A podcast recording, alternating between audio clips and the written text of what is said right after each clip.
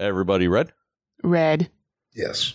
All right, Justin, sing me your favorite trance or jungle beat song. You said favorite. What was the first word? I heard the second part. Trance. Jungle beat. Trance. So mainly I want you to sing me a techno song. Jungle beat song.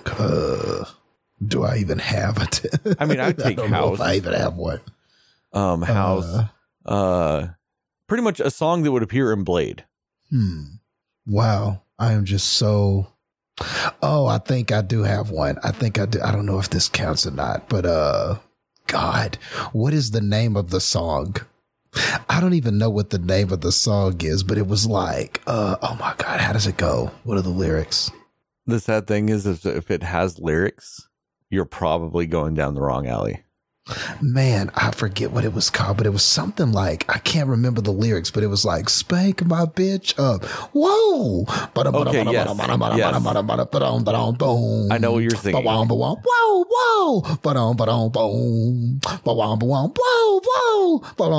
Spank my bitch up. Whoa. That song. It's smack. It's smack my bitch. Smack. Okay. But I do know what you're talking about. I may be wrong on the artist. I think it's Crystal Method. And no, I don't think it is. Either way, I know what you're talking about, and I'll give you credit on that, Justin. Yeah, Prodigy. That would totally go. Is it Prodigy? Yeah. Prodigy. A Prodigy song works. Yes.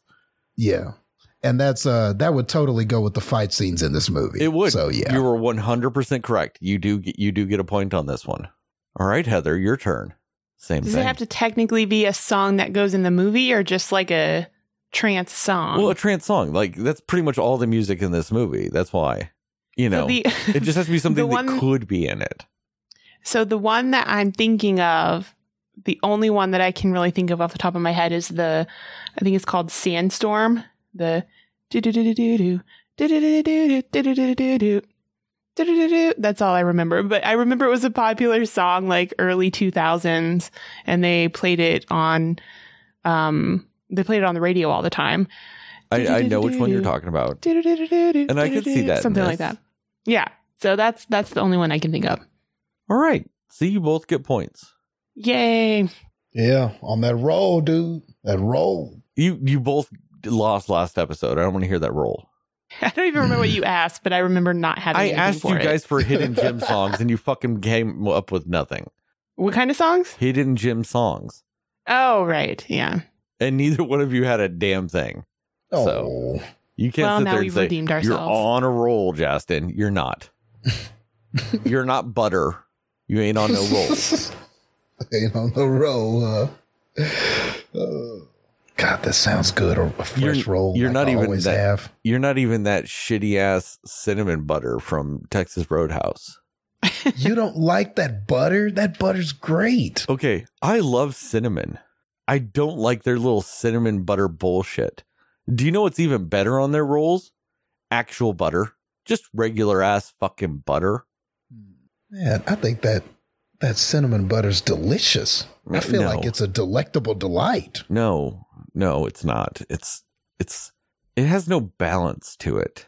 I just prefer a nice, clean butter flavor in that situation.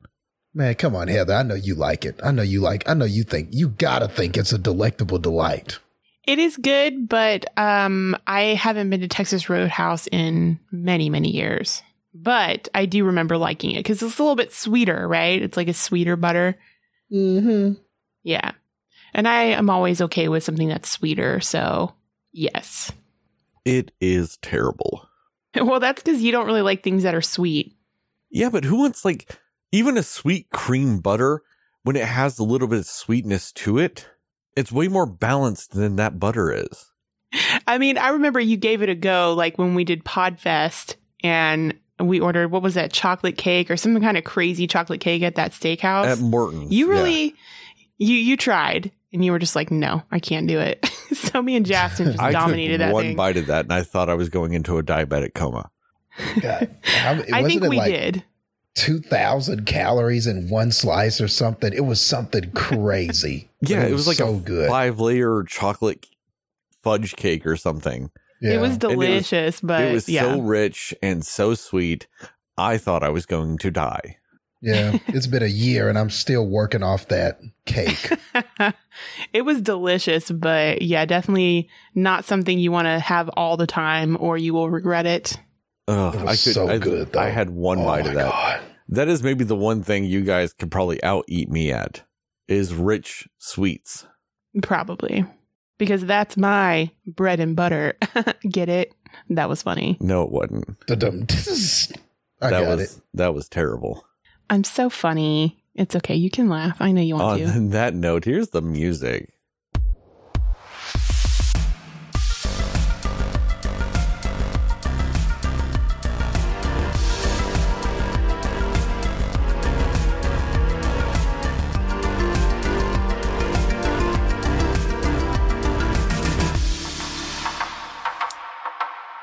Hey, Cinefans, and welcome back to another episode of the Cineslayers podcast. I'm Sterling, and as always, I'm joined by Heather and Justin. And today we are doing a Cinefan favorite or a Cinefan essential. I don't even know what the fuck we call these things anymore. A Cinefan essential movie with the movie Blade. We will talk about what we liked, didn't like, and everything in between. And hopefully Heather won't make any more of those jokes. Oh boy.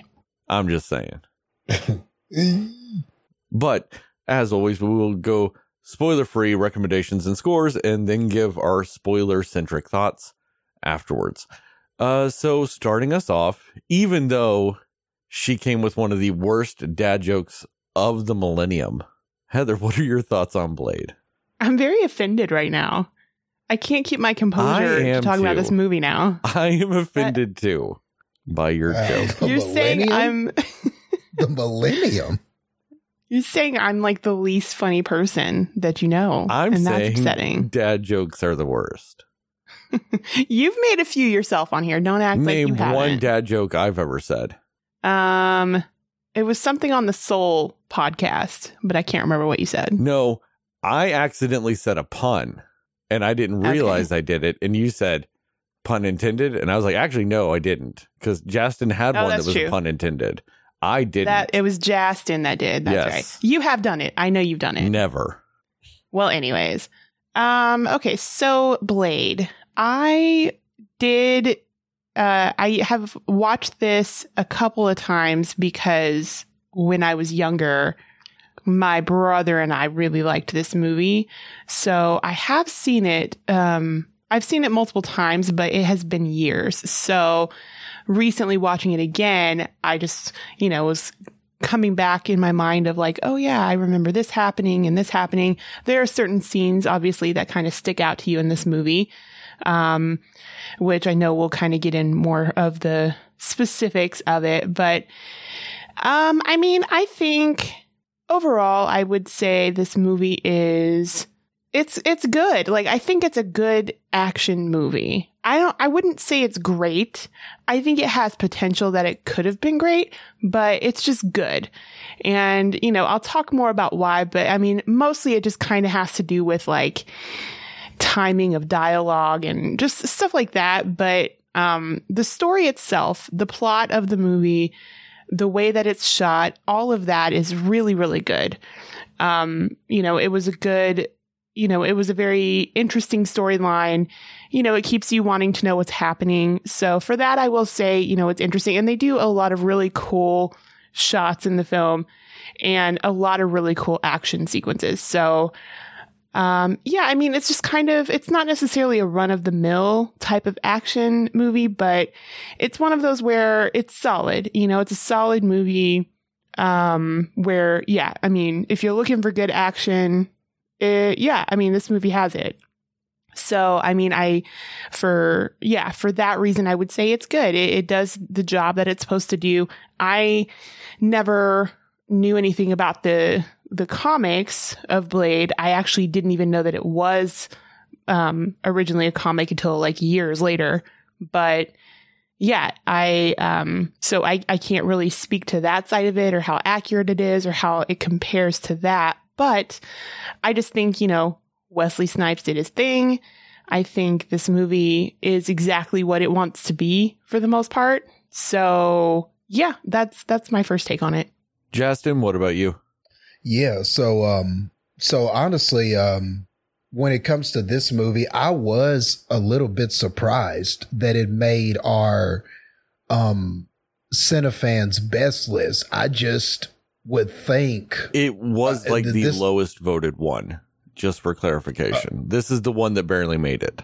Okay, so it just kind of barely made the cut, which even still is a surprise just because we've had so many comic book movies since then. And there's been just, I mean, there's just been so much that has come out. And then of all the movies that have just come out just over that span of years that Blade had been released. And it's just a surprise that we had so many fans kind of home in on this one. I was surprised that it made the list. Honestly, I just didn't think that it would, but I think that speaks for the legacy that it does have and the reputation that it does have with fans. This is kind of one of those movies where it was panned by critics at the time that it was released, but because of just fandom and things like that, it sort of just stood that initial test upon release. And then it, of course, spawned sequels, animated series, stuff like that. And it really kind of wound up being a trendsetter for modern comic book movies, which, I mean, I'm sure we'll go into detail more and more as we go through it. But so it kind of now has this legacy in comic book history, even though at the time it wasn't seen as that great of a movie by critics and people like that. But I guess it's always kind of had a special place in people's hearts. And I guess that when you look at it that way, maybe it shouldn't be as much of a surprise to me that it made the fans list. But going back and watching this, I definitely can understand some of those sentiments. I was kind of like you, Heather, when I first watched this, when I was younger growing up, I just remember loving this movie when I first watched it. I was amazed by how it looked, just the dark atmosphere. It kind of reminded me of some of the older Batman films like Batman 89 and The Dark Knight and stuff like that, with just that dark kind of goth feel that it had to it. But this was a lot more adult. This was a lot more serious. There wasn't too much, it was very gritty and it was bloody. So it just felt like something different just by merit of that. It was a comic book movie and I kind of knew who Blade was. Like, I never read Blade comics or anything like that. I mainly knew him because he would kind of show up as a guest in other people's comics. I remember the, Morbius storyline where he showed up to help Spider-Man. And there was this whole big thing that was kind of a storyline with Spider-Man. I think that's when I first discovered who the Blade character was. So I kind of knew who he was, but I wasn't invested in him, didn't know much about him. When this movie came out, I just thought it was so cool. I thought that the action sequences were frantic. They were fun. They were gory. It was just gory, good fun. And some of the fighting sequences I do think still hold up today. Some of the stuff I was like, man, this is still fun to watch even today. And overall, I do still think that this is an entertaining and fun movie. However, I will say that even though that my fandom at the time and the fact that I had just such a great time watching it at the time, I do feel now I'm looking at it with a different set of eyes. And there are now things that stand out just about the story and different things that happen that bother me more now than I think that they did then. And I mean, we'll definitely get into some more of those things with the story elements. But overall, there are some memorable scenes in this movie that still just, you remember them vividly because they are stand out memorable scenes. And I thought that Wesley Snipes really brought it here. He seemed to be perfectly cast as Blade. And I think that that was a big part of this. He was just the right person to play this character. He really just fit the role like a good pair of shoes, and he really embodied this character. And I thought that he did a great job. And yeah, I think that that's really just the best thing I could say about it. It's definitely more style over substance. I think that that's just kind of the best way to sum up this movie. But overall, I still thought that this was a good time, and it definitely has its place in comic book cinema lore. For me, this movie it's like the progenitor of the modern comic book movie, because this is what kind of started the modern comic books. Before this, we had gotten the Christopher Reeve Supermans. We had gotten the Tim Burton and Joel Schumacher Batmans. We had gotten all those. But this was the one that started the modern superheroes. This was right before X-Men came out. This was before Spider-Man. This is what really kind of kicked off that maybe doing superhero stories like this were feasible. And they did it to me in a very smart way. They did the whole, black leather costumes. That's why the X-Men have them, in the first X-Men movie and stuff like that, is because that's what was considered a more grounded look, for the time. And also with this, they do change the character of Blade. And then they retroactively changed him in the comics to fit the movie version of Blade. Originally, Blade was just a person who was unaffected by vampire bites. So a vampire couldn't turn him. That's why he was an effective vampire hunter. The whole Daywalker lore behind Blade starts with this movie. And I think that was a smart twist, making him a vampire, but making him, like they say, like he's got all their strengths and none of their weaknesses, except for the whole drinking blood thing. Like, I think that was a very smart way of balancing that character and making him seem more formidable against vampires. Because, how much of this movie wouldn't have worked if he was just a guy unaffected by vampire bites? It wouldn't have worked. So I like the twist they gave the character. I think it's very smart. I think aesthetically, this movie still holds up in a lot of ways. Where it does not hold up is in the visual effects department. I don't even know if this movie holds up for 1998 with the visual effects. It gets bad at times. But to me, it's still one of the most uniquely stylish of the comic book movies, because while the X-Men movies originally kind of felt smart by going that route with the costumes, by the time you get to X-Men 3, you're kind of wishing you got some classic comic book aesthetics. And that's one thing I'll give credit to when it comes to especially Marvel movies more recently. I love the fact that they're leaning into the comic book aesthetic more and more. I think they're making it work. And I think that that's what's kind of fun about it. Whereas for a long time, they acted like they couldn't. They would always have to change it. It would always have to be colored leather. As much as I love Ben Affleck's Daredevil, is it really the best costume in the world to have him running around in red leather? No.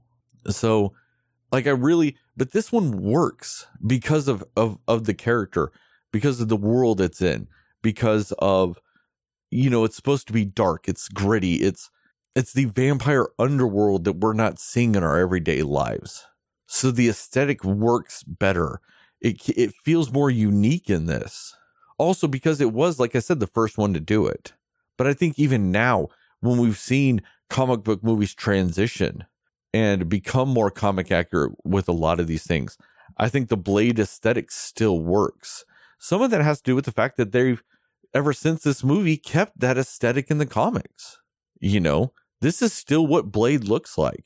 And I think that that's it's that smartness with it that kind of makes the character still relevant now. But as far as this movie goes, I do agree with Chastain in a lot of ways. It's very, the action is very, like, unique. It's got very memorable fight sequences. I absolutely loved the way Wesley Snipes films a fight sequence. And it's because he does a lot of kicks in his fighting style. And it just works so well with Blade. Yeah. And I've always liked the way he fought. And so it just translates very well in this character. I love the way he speaks as Blade, like the character choices with it. I love how he's very serious, but I love how, like, when he gets annoyed with humans, he gets a different tone to his voice versus whenever he gets annoyed with a vampire. Like, one of my favorite lines, and it's from the second Blade movie, is this one guy's like, "Oh, I can't tell you, they'll kill me." And he goes, "Motherfucker, I'll kill you." Yeah. And he does the same thing in this one where he gets shot by the security guards in the hospital, or in the hospital, in the hospital. And when he's just like turns to him, he's like, "Motherfucker, what are you doing?" Oh God, I wish I could remember the exact line. Yeah. It starts with "motherfucker." "Motherfucker, are you out of your mind?" Yes, yes. But it's that tone he gets when he's annoyed with a human. Yeah. He gets that a little bit too whenever he's beating up the familiar, you know. But then whenever he's like annoyed with vampires, he still keeps it serious. Like, he still keeps that monotoneness to him, because it's like that whole Batman, like, striking fear into the hearts of your enemies type of thing, you know. Like, whenever he cuts Deacon Frost in half, and that's a huge spoiler, but whatever. Like, all he does is mouth "what the fuck," because he doesn't want to break the character of the bewilderment. Like, he doesn't want to be anything but the monotoned killer of vampires in front of a vampire. And I like that, you know. It's those little things about the character that I think make Wesley Snipes' approach to this character incredibly amazing. And I also really love Chris Christopherson as Whistler. Mm-hmm. Just the no-nonsense, vulgar hillbilly. Love him. Yeah, he did great in this as well. I mean, I do have one question before we move on, Chastain. Do you prefer Blade or Blade 2? I mean, I like them both about the same, but I always thought that Blade 2 had better, more extravagant fight scenes. And I think that Guillermo del Toro just brought that element to it. But the story still kind of has hella issues as far as just the story. But I did enjoy the fight scenes more in that movie. Or at least I remember enjoying them more in that one. I love the dynamic between him and Ron Perlman, or Wesley Snipes and Ron Perlman too. Yeah. Yeah. I mean, I always figured everybody liked Blade 2 more than Blade. Apparently that's not true. If you look at like fan and audience scores and stuff like that. Apparently that's not true. I just always thought that, because everybody I've talked to that have seen them both, everybody tends to like Blade 2 more. You know, no one likes Blade 3. No one. No one likes Blade 3. But I always just figured everybody liked Blade 2 over Blade 1. I know that there's way different issues in that. Like, both of these movies have weird special effects issues. Like this one, the whole anticoagulant blood dart things that make everybody all bubbly and explode. Oh, yeah. That is a terrible special effect. But then anytime they do the extravagant fight scenes in Blade 2, where they're like very aerial and acrobatic and stuff, those motherfuckers look like they're fucking Stretch Armstrongs made of rubber, you know? So both of them have their issues. And it's just, I don't know. I always fell on that side, and that's why I found it interesting also what Justin was saying, that this is one of the ones that got voted in. Like I said, this was like the lowest vote getter we get. And it won a tiebreaker because of I had Blade 2 on my list as a runner-up. And we were using our runner-ups as tiebreakers.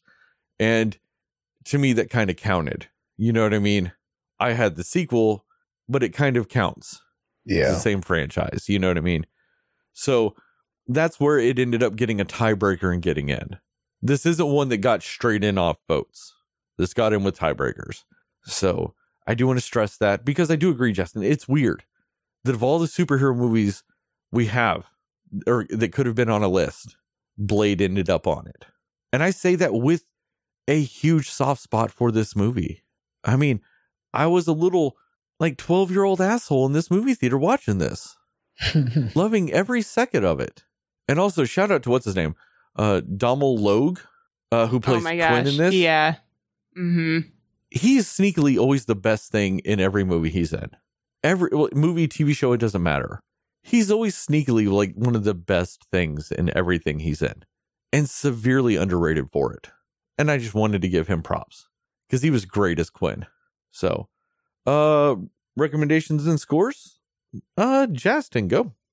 Yeah, I still recommend the movie. I think that even going back and watching it now, and even though, like I said, I have a few more problems with it now than I did then, overall, I still walked away feeling like it was an enjoyable movie. I wasn't bored by this or thought that anything was just so dumb that it just was kind of like a turnoff or anything like that. Or I was like, man, this is so stupid now, I just can't even get through it. It's not that kind. It wasn't that kind of watch for me.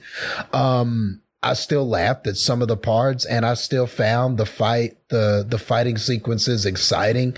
And some of the scenes, I still found them very memorable, like that, like the opening club scene and everything. I still find that scene very memorable. So yeah, I think that I can still recommend this movie even now. And I get that how maybe some of those things, when you add them all up, it could be on a person's favorite list. So while it is not one of my favorite comic book movies, I definitely understand and respect how or why somebody could have this on a list. So yeah, I still recommend it. With that being said, as far as a score, I guess we are going to go with, we'll go with 60 vampire mothers strangely trying to seduce you out of 100. I will say this. I never later on in life, I realized I had this weird attraction to Sanaa Lathan. Oh, she's hot. Yeah, I did too. But no, it was just like she was in a movie, and I was just like, I knew her from somewhere. And I was like, I love her.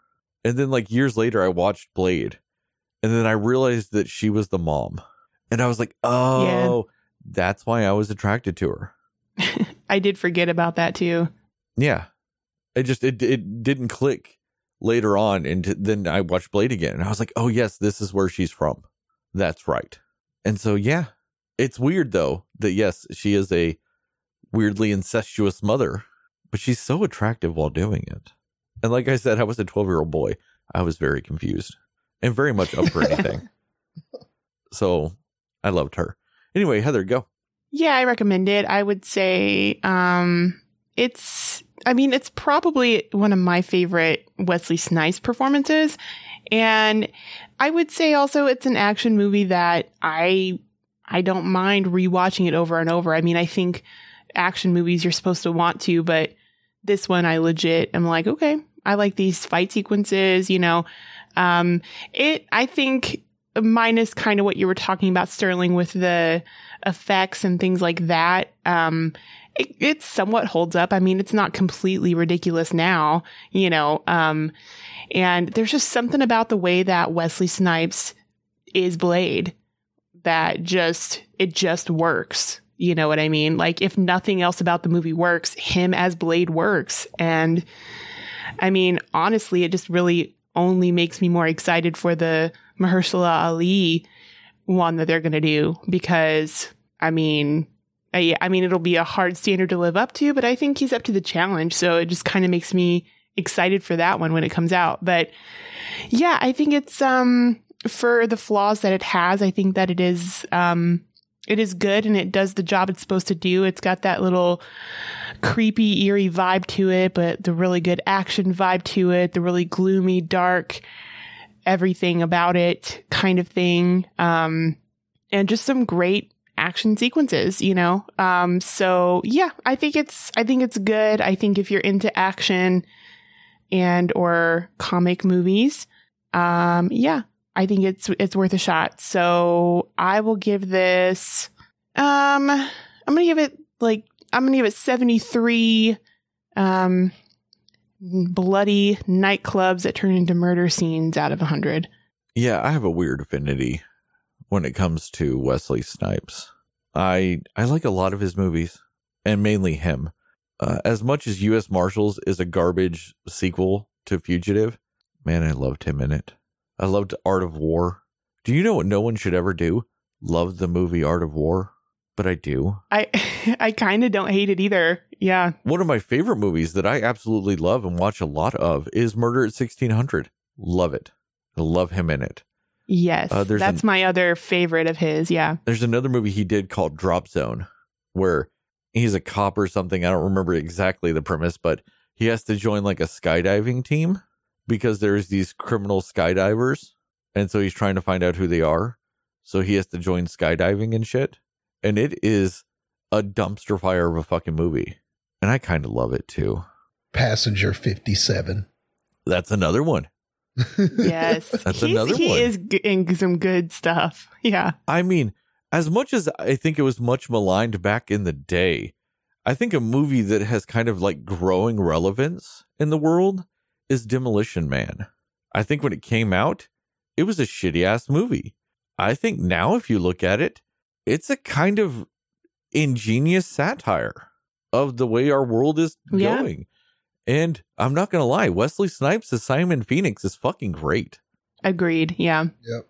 You know, and so he's one of those guys that he is weirdly, amazingly good at comedy and action. I mean, White Men Can't Jump is a fucking great movie. And yeah, I love that movie. And he's also great as a support in Dolomite Is My Name. Yeah. That recent Eddie Murphy movie. He was good in that too. He's sneaky great as Cyclops and Chirac. He's amazing in fucking Tu Wong Fu. Oh my gosh, how could I forget that? Yeah, he was great in that. Everyone was great in that. He's got some amazing comedic chops to him. He really does. Yeah. And then at the same time, he can be the scariest motherfucker in the world as Blade. And I just wanted to talk about that a little bit. My appreciation for Wesley Snipes. Obviously, I recommend this movie. I think while it has its problems, I still think it's better than most DCEU movies. I mean, I'll watch this over Wonder Woman 1984 any day. It's not even a hard question. You know, I'd watch this over Suicide Squad any day of the week. You know, this is one of those ones that with its problems and flaws, still finds a way to be unique, to be memorable. And I think over time, people have become more fond of it. I think, you know, like Justin was saying, at the time, critics kind of maligned it and fans were kind of okay on it. But I think over time, people kind of realized it did have some specialness to it. And it's kind of grown in popularity, especially with your comic book fans. Because I think, especially in the early 2000s, we were getting a lot of garbage for movies. You know, when you look at Ang Lee's Hulk, when you look at Elektra, when you look at the Fantastic Four movies, when you look at a lot of that stuff, I know people want me to say Daredevil. Fuck you. Daredevil's great. It's fucking great.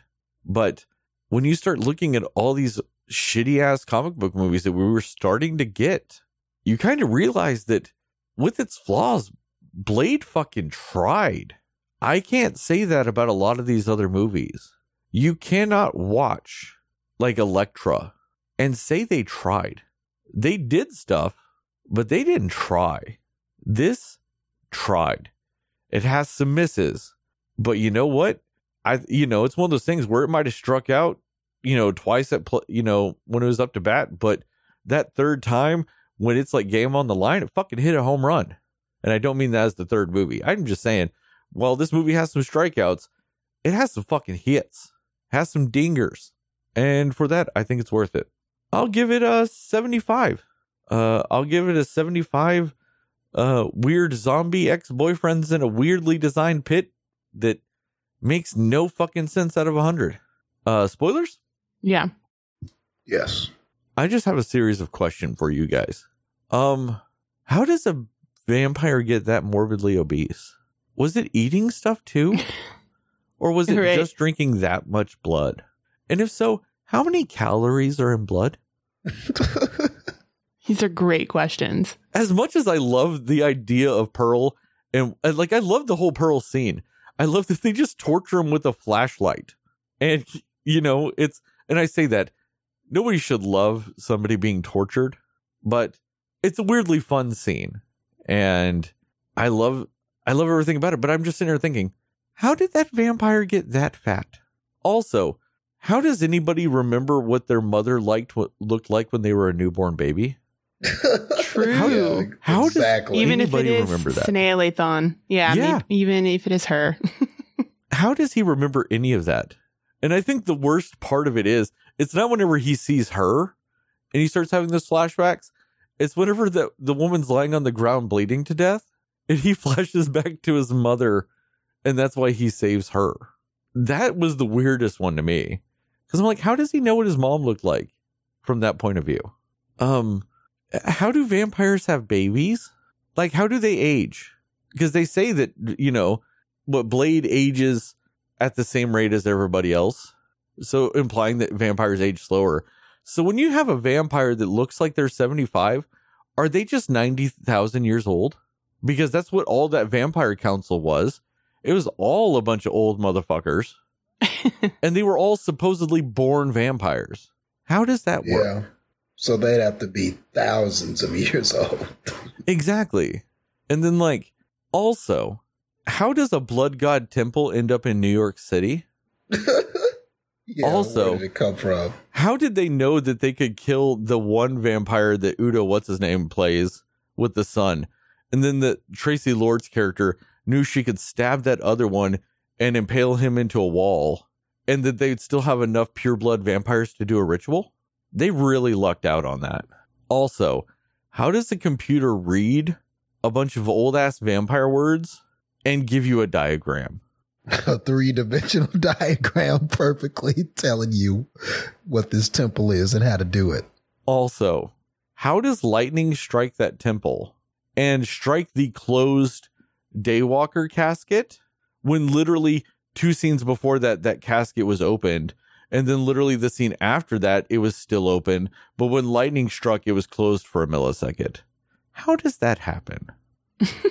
Also, who designed the blood special effects in this and thought, these look amazing? We need to show as much anamorphic liquid blood as we possibly can. Because they were wrong. Also, why was the zombie pit designed like that? Why did it have like four square openings that opened up into a weird dome? What was the purpose of the dome in that pit? That makes no sense to me. I will let you guys answer all those questions. Go. Oh boy. I have no answers for you, but they're great questions. Make you think about it. These are just the thoughts I have. Yeah. I mean, it's interesting. I mean, honestly, if I may add a question or two, why after Blade pretty much sucks all the blood life out of Karen, is she able to just still stand and like fight and shoot and kill people? Like, also, I don't understand that. I understand that they kind of wanted them to make that scene kind of like they were fucking. I understand that was the point of that. But did they have to really reuse the same shots over and over again while they were cutting back and forth? They filmed it for like 5 seconds and then just intercut it up amongst itself. For like, honestly, what was way too long. I mean, that went on for what, at least 7 hours? Yeah, it was a little bit too long. Yeah, and she just totally no-sold it. Like you said, Heather, she wasn't even weak or like, oh, I can barely move, or, you know, she didn't even hold the neck like it kind of hurt a bit. She was just fine. Right. She was, you know, she wobbled a little bit when she was getting up, but otherwise she was just like, all right, let me go get this guy's gun and get to business. Yeah, she was dizzy until she got the gun. When she got the gun, she was instantly re-energized and powered up. Because they made it seem like he had pretty much just almost killed her, and she was just totally fine in the next scene. Also, why does Wesley Snipes bite? Why don't they become daywalkers? It's a good question. Also, when they said, when she's like, oh, it can cure anybody that was human, how does that necessarily work on Wesley Snipes?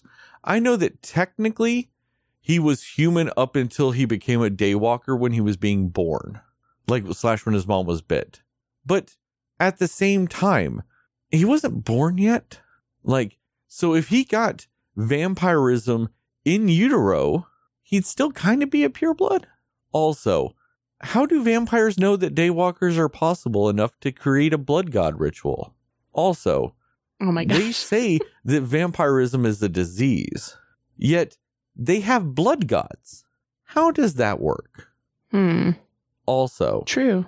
They really stretch the definition of highly allergic, because I know people that are highly allergic to peanuts and they don't burn to ash if they touch a peanut.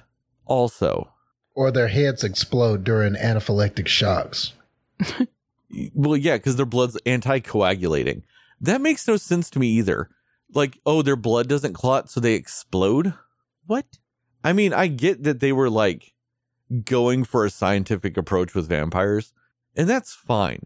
You know, that this chemical, this anticoagulant just reacts bad to their non-hemoglobin blood. Because I think that that's also the explanation, is that their blood doesn't carry hemoglobin. That's weird. Because if it's a disease, how can you be born a vampire but then also turn into a vampire? As much as I like some of the things they did with vampiric lore in this movie, they also kind of broke it. Also, how do those shades always stay on his head? Also, why does it take him so long to actually finally kill Quinn?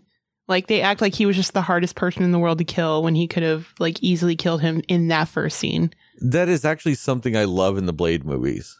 They do the same thing in Blade 2 with another character.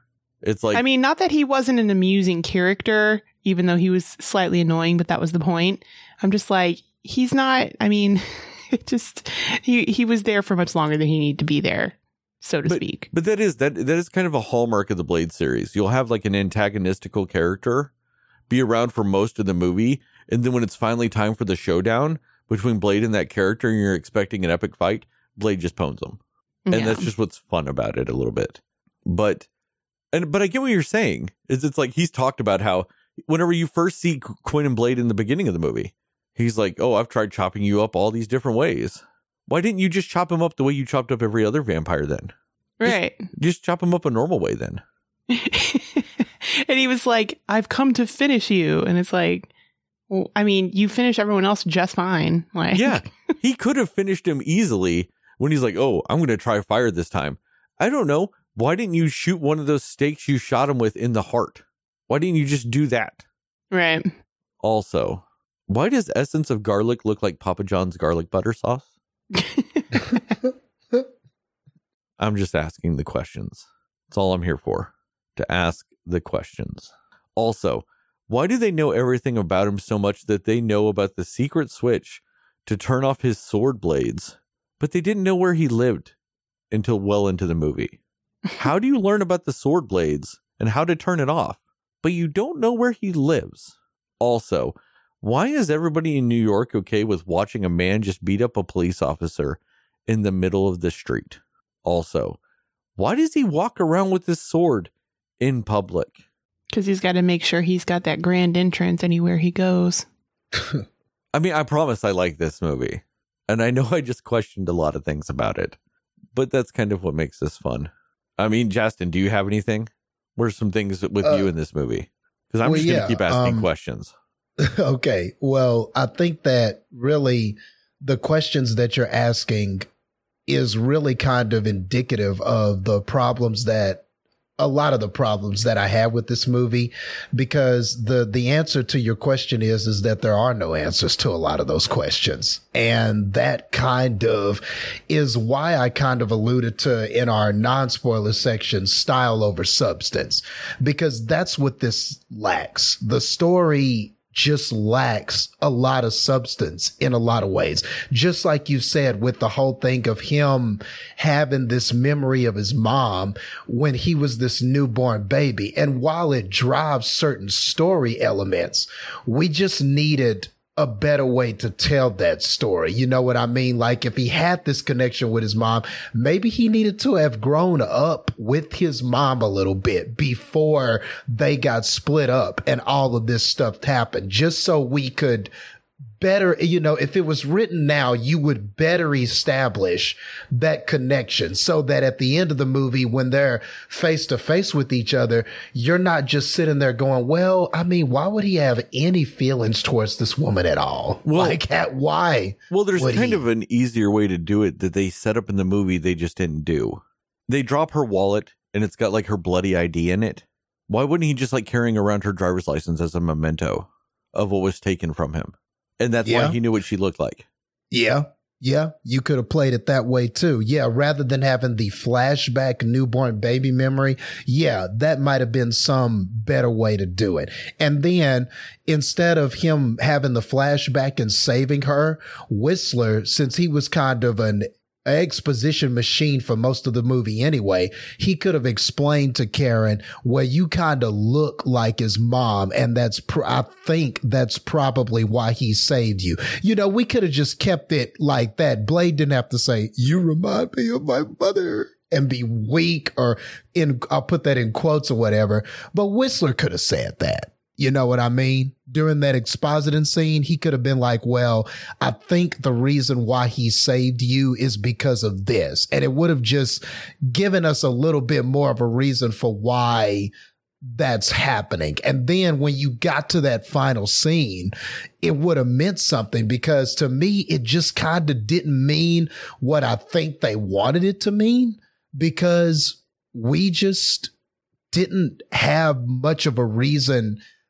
to care much about his mom, or to think that he was very deeply affected by it. So that's right. Just something that I would try, you know, if you, and like I said, if it were being written now, you probably have some of these elements in it. But like you said, Sterling, even that would have been better than kind of essentially what we got. You know what I mean? And you could also have Whistler drive home the whole idea of he's, you know, ultimately he's been after the vampire that turned his mom. They allude to it a lot, but just have it be a more defining factor. So that way, whenever he sees his mother and she's actually a vampire and is very vampiric, and, you know, Deacon Frost, they were implying that a lot, you know, of why Blade would really want Deacon. But also Deacon was just a vampire anyway, doing vampiric shit that Blade didn't like anyway. You know, so you kind of just sell the idea that Blade's really after the one that turned his mom, or that was his motivations. It's grown since then. You know, her driver's license could be sitting in a frame in their shop somewhere, and Karen could be looking at it. And then you could have like Whistler look at it and goes, huh, that must be why he saved you. You really do look a lot like her, you know. And then Karen goes, who is that? Oh, that was his mother. You know, she died giving birth to him after being bit by a vampire. And then tell the whole Daywalker story. Yeah. You know, like I said, they allude to some of that. Just go ahead. Like you said, Justin, you have an exposition machine in this movie. Use it. Yeah. You know? Yeah. Just say fuck it and go for it.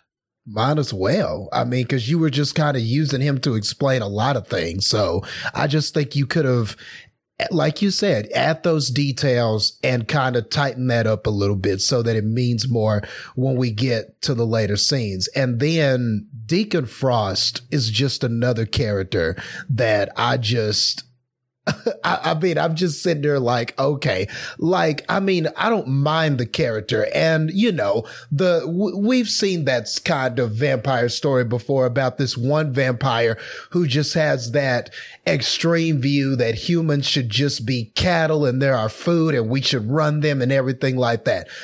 Not really complaining about that. But what was weird about this story is just that I didn't understand this vampire society.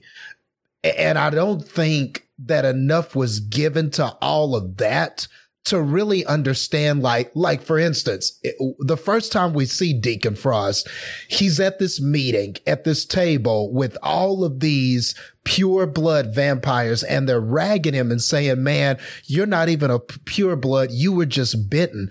And all I could think is, well, how did this son of a bitch get a seat at the table? Like, well, why is he important to them? Like, what did he do to get to this status? How did he attain this status? Like, why did these 1,000-year-old vampires allow him to have this kind of pull? And I was kind of thinking, well, is it because he amassed this power? Like, he's got these followers and this gang and stuff like that. Is that how he rose to power? Like, he's there because he's kind of like that mobster that has power, so they have to acknowledge him.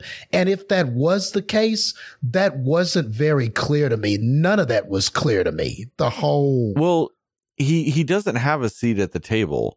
He's there because they're questioning him about the blood club, the blood nightclub. They want to know why he was doing something like that, because that was expressly forbidden in this supposed treaty that they had with humans, that there wouldn't be any large vampire gatherings like that. So he was there to be chastised. But at the same time, it's like you said, Justin, it's obvious that he does have some weight somewhere, though, you know. It's just, yeah, but you're right. They're just incredibly unclear with what any of it means. Yeah, and even that treaty. What is the treaty? Like, they said all these things, and you would think that somehow that would come back into play, or maybe Deacon Frost would express why he doesn't like the treaty, or why. I mean, I get that he just thought, why do we even need that? We should just be eating them. I mean, he said that clearly enough, but what was this treaty? Like, what was this pact? And why did these pure blood vampires feel the need to do that? They were like, you know, this is why we have to be discreet and stuff like that. What was the fear, or what was the consequence they were fearing by breaking this treaty? Like, was it, and you know, maybe if you could have said, well, if we don't have the treaty, Blade would hunt us, or if we don't have, you know, but Blade didn't seem like a factor in that process. This felt like something that happened way before Blade kind of was a vampire hunter and a thing. So that was weird too. Like, what was this treaty? Like, what was that? What were these vampires doing? And that's why I just didn't understand. Like, and then if Deacon Frost wasn't important, why didn't they just get rid of him or destroy him, or just say, look, man, if you don't stop doing this, we'll just kill you? Like, I don't know why he seemed to have more power over them. That's what's incredibly weird about it, is that no point did, like, why wouldn't they just kill him? If they're like, man, you're causing too much trouble, just kill him. You obviously don't have really any of the moral qualms that like normal people have with stuff. Just kill the fucker. It's fine. Yeah, and that's why I felt like he must have had some sort of power, because why wouldn't they do this unless he had some leverage or he had more followers? And you could have easily explained it that way. He was like this he got bitten and he was this underground vampire who just amassed all of this, like, political and social power in the city. Like, all of these vampires and people were following him. So he actually attained more pull than them. So because of his political power, they couldn't just kill him or get rid of him. He had too much influence. It would be too much of a problem to get rid of him like that. So they needed him to fall in line, so all these other people would fall in line. And that could have been a 2-minute conversation between two of those vampire heads, you know? And you could have just cut that out of the vampire draining sex scene later on in the movie. It would have been fine. It would have been balanced out. Yeah. Yeah. I mean, so that was just... I agree with you, Justin. I was just going to say that, like, it, you know, you could talk about how, like, this is the council, like, they kind of control all the stuff for America, because you find out in Blade 2, there's like a royal family that's in charge of everything. But like this council could be more or less in charge of America. But Deacon is the one that kind of ran New York, you know? Yeah. Like all the vampires in New York weren't loyal to the council. They were loyal to Deacon. And that's why getting rid of Deacon would have been more of a pain than keeping him. You know, you just wanted to get him in line still, though. Yeah. You could have done something like that. Yeah. Where he controlled the blood banks. The, you know, he was running it kind of like a drug cartel does. So it was kind of just running smoothly. And you didn't want to upset the apple cart of New York being the biggest city in America. You know, you could have just had like a quick little explanation like that to where it showed his like why his he was worth more alive than dead to them. Yeah. And then it would explain, and then you could have had, and yeah, and you could have easily just had one of those guys be like, man, we should get rid of him. We should kill him. Kind of somebody who suspects that Deacon is up to something. And the one who he eventually kills first, that could have been that guy, you know, cause, and he was kind of doing it in the movie anyway. What are you doing, Deacon? What are you doing over here? And like when they had that apartment conversation, he was like, you'll never, get the translation of those, text. And then he was just kind of like, you bore me, growl. And he left. Well, that guy, that could have been your guy that was like, man, we should get rid of him. He should have been the one in the council just advocated for that. But you balance that out with another one. I think he should be the one saving him though, because he is kind of like the head of the council. So it could be one of the other ones that are like, we should just get rid of him. But he's the one that's like, I agree with you, but he's worth more alive to us than dead because of this, this, and this. And it has more weight because he's the head. But I agree. Okay, got you. You know what I mean? Got you. It still has the same things that you were talking about. I just think he should be the one that is more rational and is like, I agree with what you're saying. Fuck Deacon Frost. But God, he makes our lives easier in New York. Yeah, he's a good earner, you know, just like in all those mob movies when there's that one guy who's brash and he's a rebel and he doesn't listen, but the mob boss will say, yeah, but he's a good earner, man. You know, you guys don't make the money he makes out there on those neighborhoods.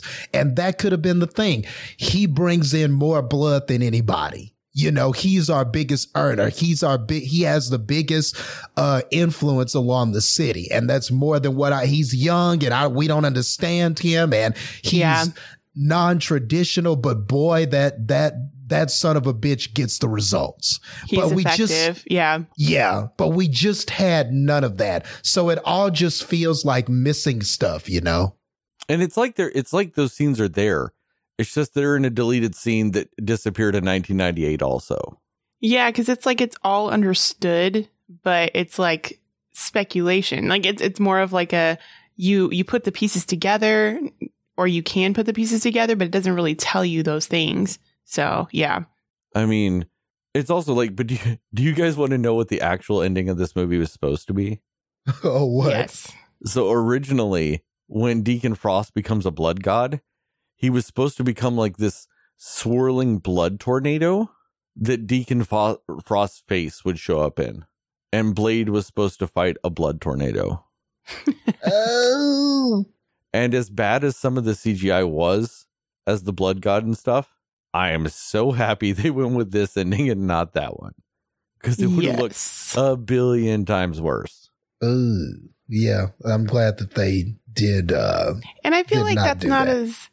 Yeah, I feel like it wouldn't have been as intimidating either, just because the way they made him look, like he was straight up evil looking. Like that was a good, like, scary bad guy. So, yeah. Well, and I like the fact that you didn't get the grasp of what happened until Blade cut him in half. I really like that aspect of it. It's like, oh, yeah, we're evenly matched. Blade cuts him in half and he's like, yeah, this fight's over. Then it's the whole, what the fuck? Never mind. That response was great. You know, I mean, I hated how, like, whenever he injected him with those things, he injects him with like 6 of them. None of those works. And then he kicks one into his forehead. And then with in 0.2 milliseconds, he's expanded to like 5 times his size and explodes. Like, why wasn't he showing any of those effects from the first like 6 of them?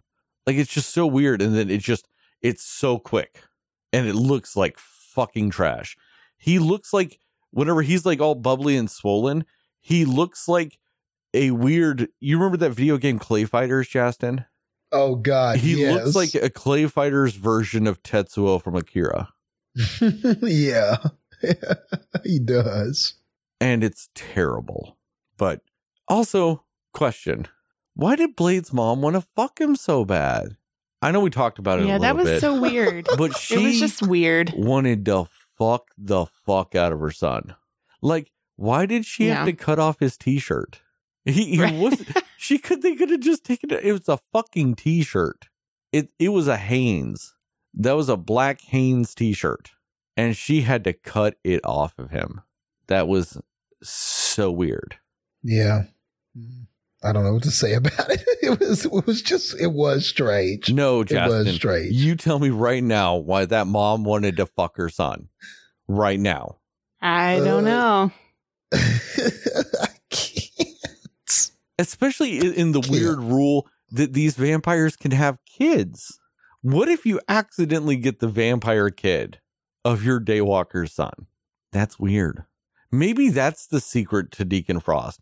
Is he wasn't a pureblood, but he had like 900 pureblood kids.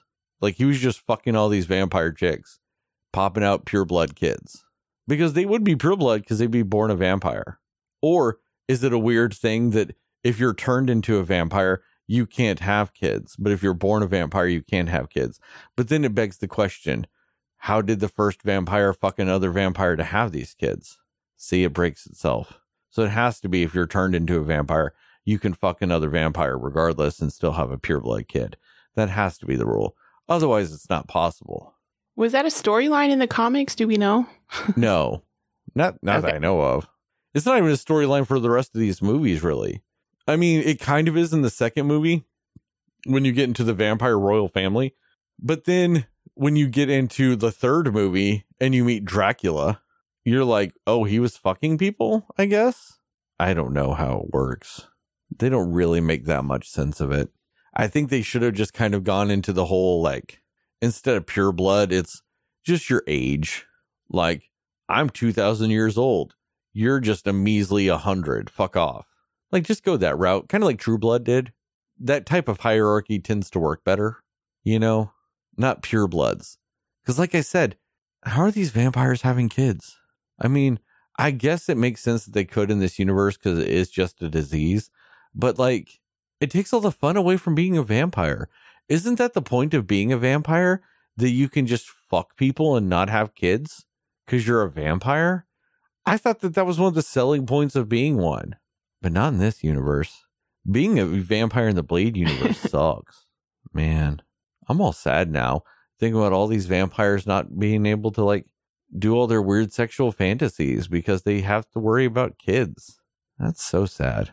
I really want to know, though, like, what was the point in the seduction? It just doesn't, it makes no sense. And there's, like, no point in it. It works in any other scenario except for the fact that it's, like, mother and son. Like, it really is weird because it's like she's like, oh, I haven't seen you in a while, Blady boy. Looking good. It's weird. Agreed. It's like they wanted to turn Karen, and then Karen could have been seducing him. That would make more sense than his mom. Right. And what'd she call him, like Bobby? That's such a lame name. Wasn't it like Aaron or something? Ah, fuck. I don't remember. But either way, yeah. It's, I don't know. I mean, were they just because they wanted to see like a seductive Sinelathan or something? It's because know. Like in every vampire thing, you have to have this sexy, like seductress vampire. That's what they do in all these vampire movies and stuff. Then do it with literally every other vampire. Exactly. Why does it have to be his mom? That is the weirdest choice so behind weird. It all. Right. Yeah, it's super weird.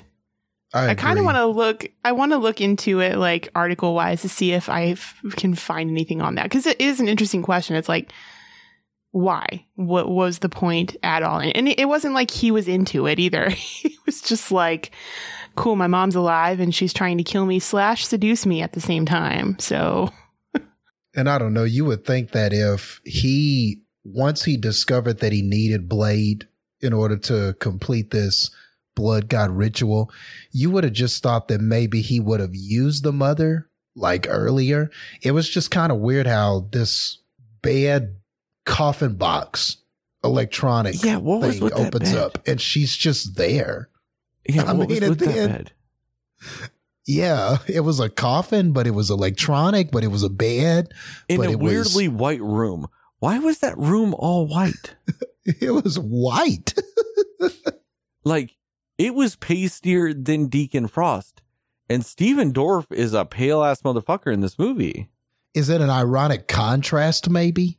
That they're surrounded in white, but they're these dark creatures? Well, yeah, apparently, because they want to fuck their sons and shit. And I get, like, the whole imagery of the bed, because, yeah, it's supposed to harken back to the idea of vampires sleeping in coffins and stuff. But, like, it's in a weird white room. If it was in anything else, I might have bought it. But it's in a solid white room. Like, that room is made of plastic and light bulbs. That's weird. I mean, there was no pictures up, no family members, Castlevania game photos, nothing, dude. It was just white.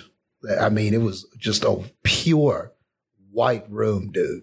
Is it like a sunlight fetish? Like, man, you know, I wish I could be in the sun. No, because if he put on sunblock, he could go in the sun. Exactly. I was about to say, I guess he could have done that. That didn't stop no motherfuckers from going out in the sun.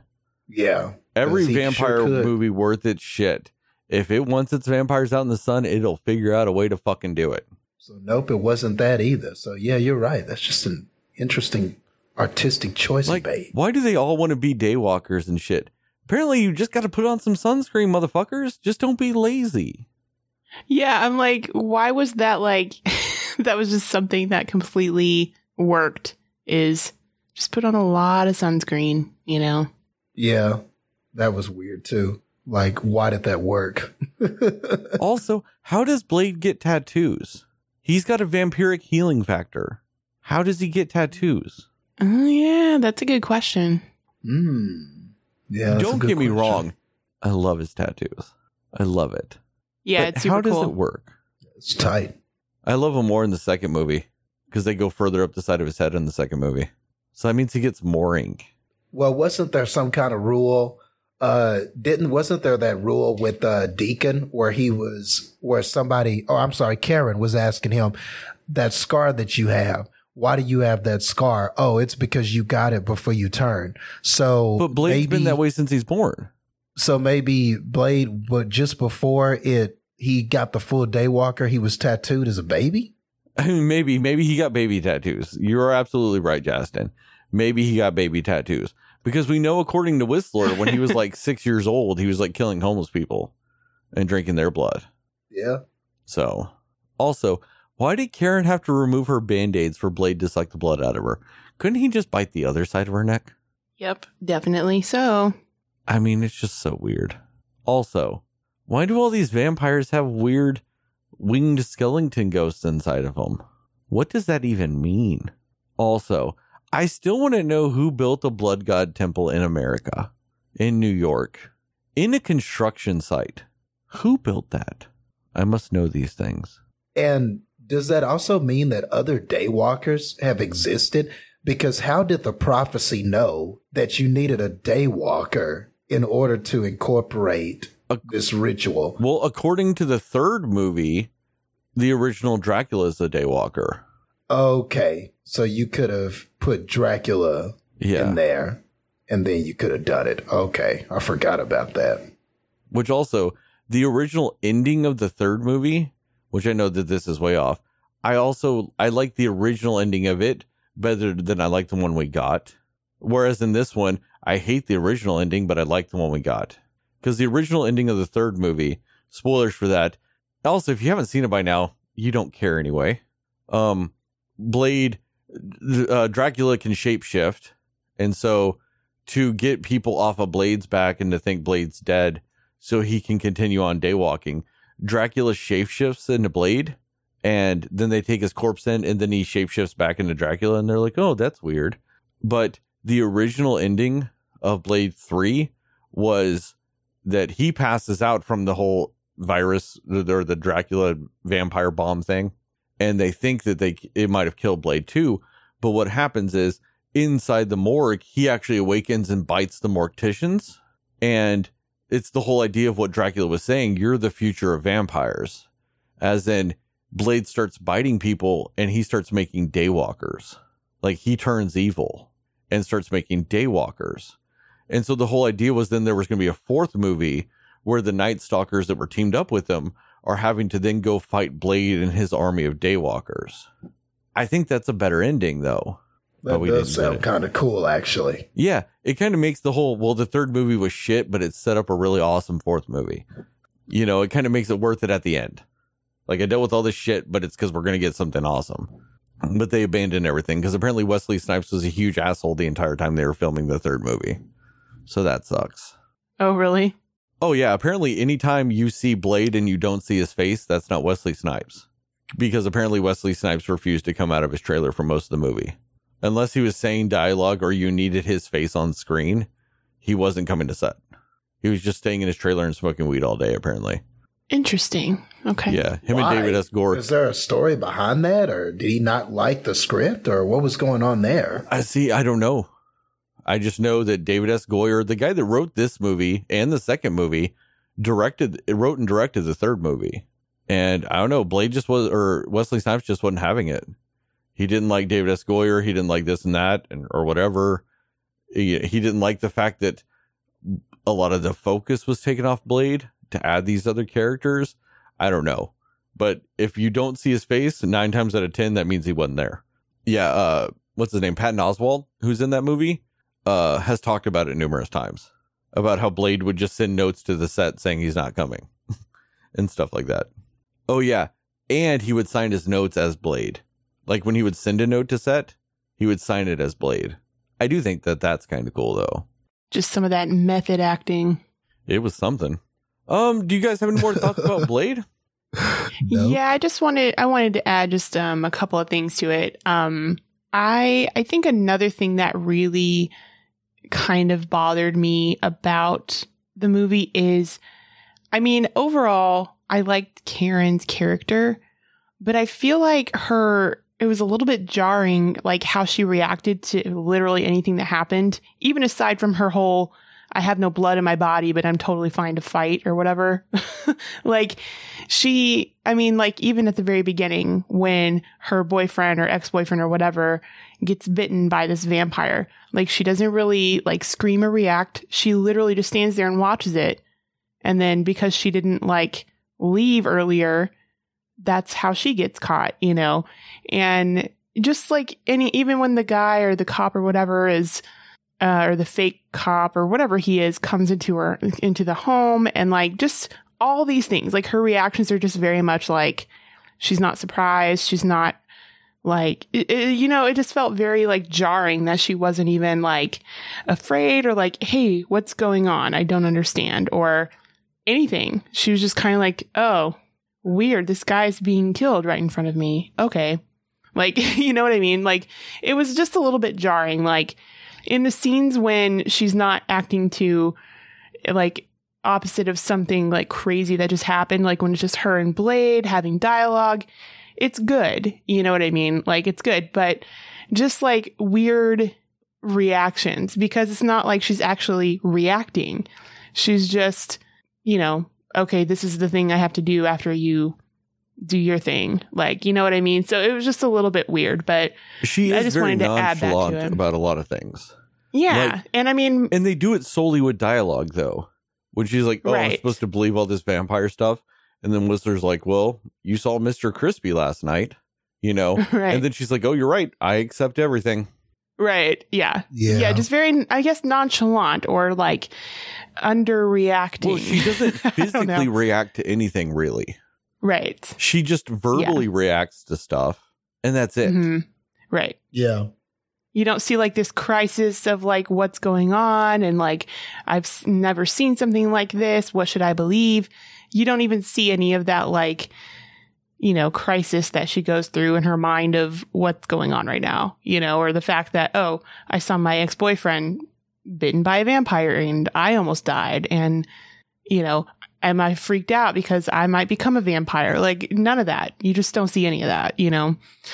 But wasn't there a scene with with Deacon and her that was kind of like that. Like she was just kind of nonchalant reacting to what he was saying. Like, wasn't there a scene? I'm trying to think of the words exactly. Well, I think it's, but I want to say the whole when Blade's like thirsty and she's saying like, and Deacon's like saying his whole plan or whatever. But yeah, she's just so nonplussed about everything. Right. Yeah.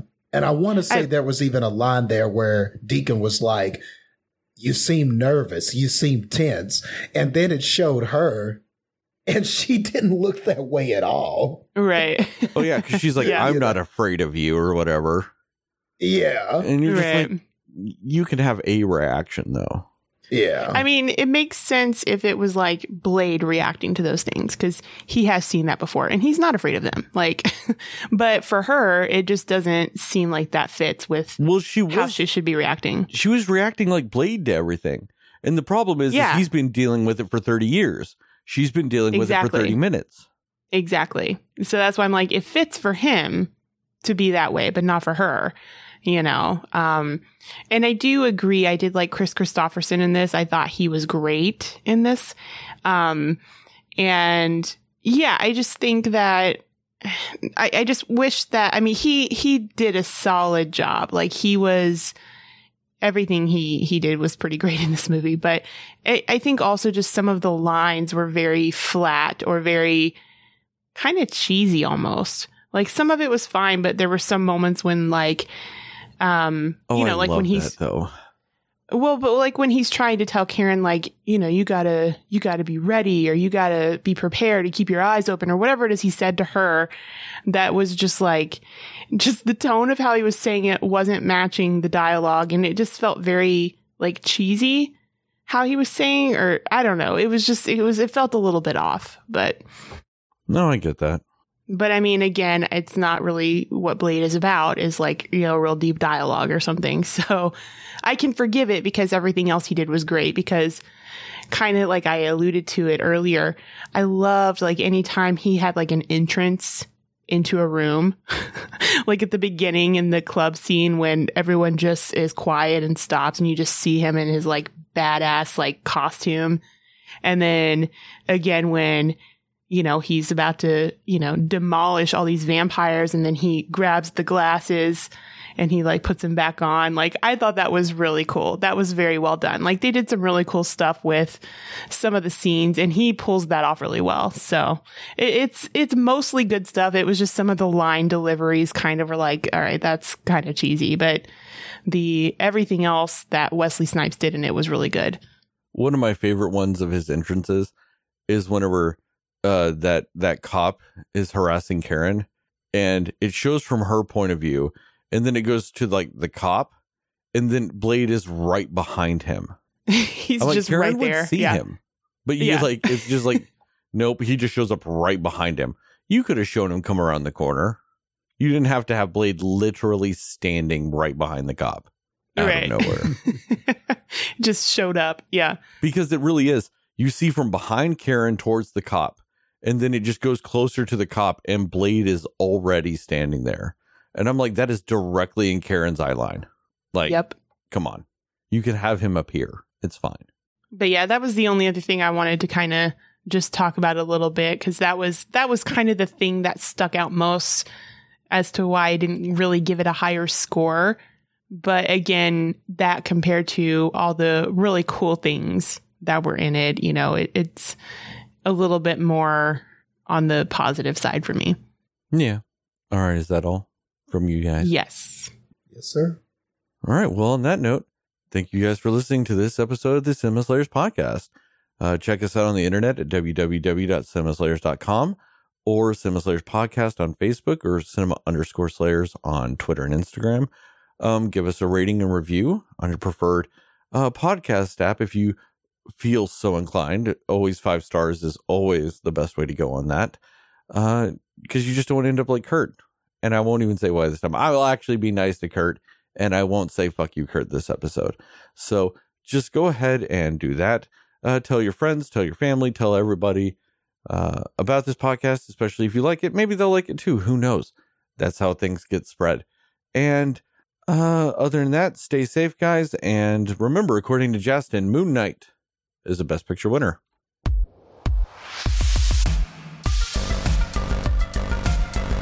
Smack my bitch up. Whoa! Bow, wow, wow, wow, wow. Bow, wow, wow, wow, wow. Bow, wow, wow, wow, wow. Bow, wow, wow, wow, wow. Bow, wow, wow, wow. Bow, wow, wow, wow, wow. Bow, wow, wow, wow. Smack my bitch up. Wow! Oh, my word.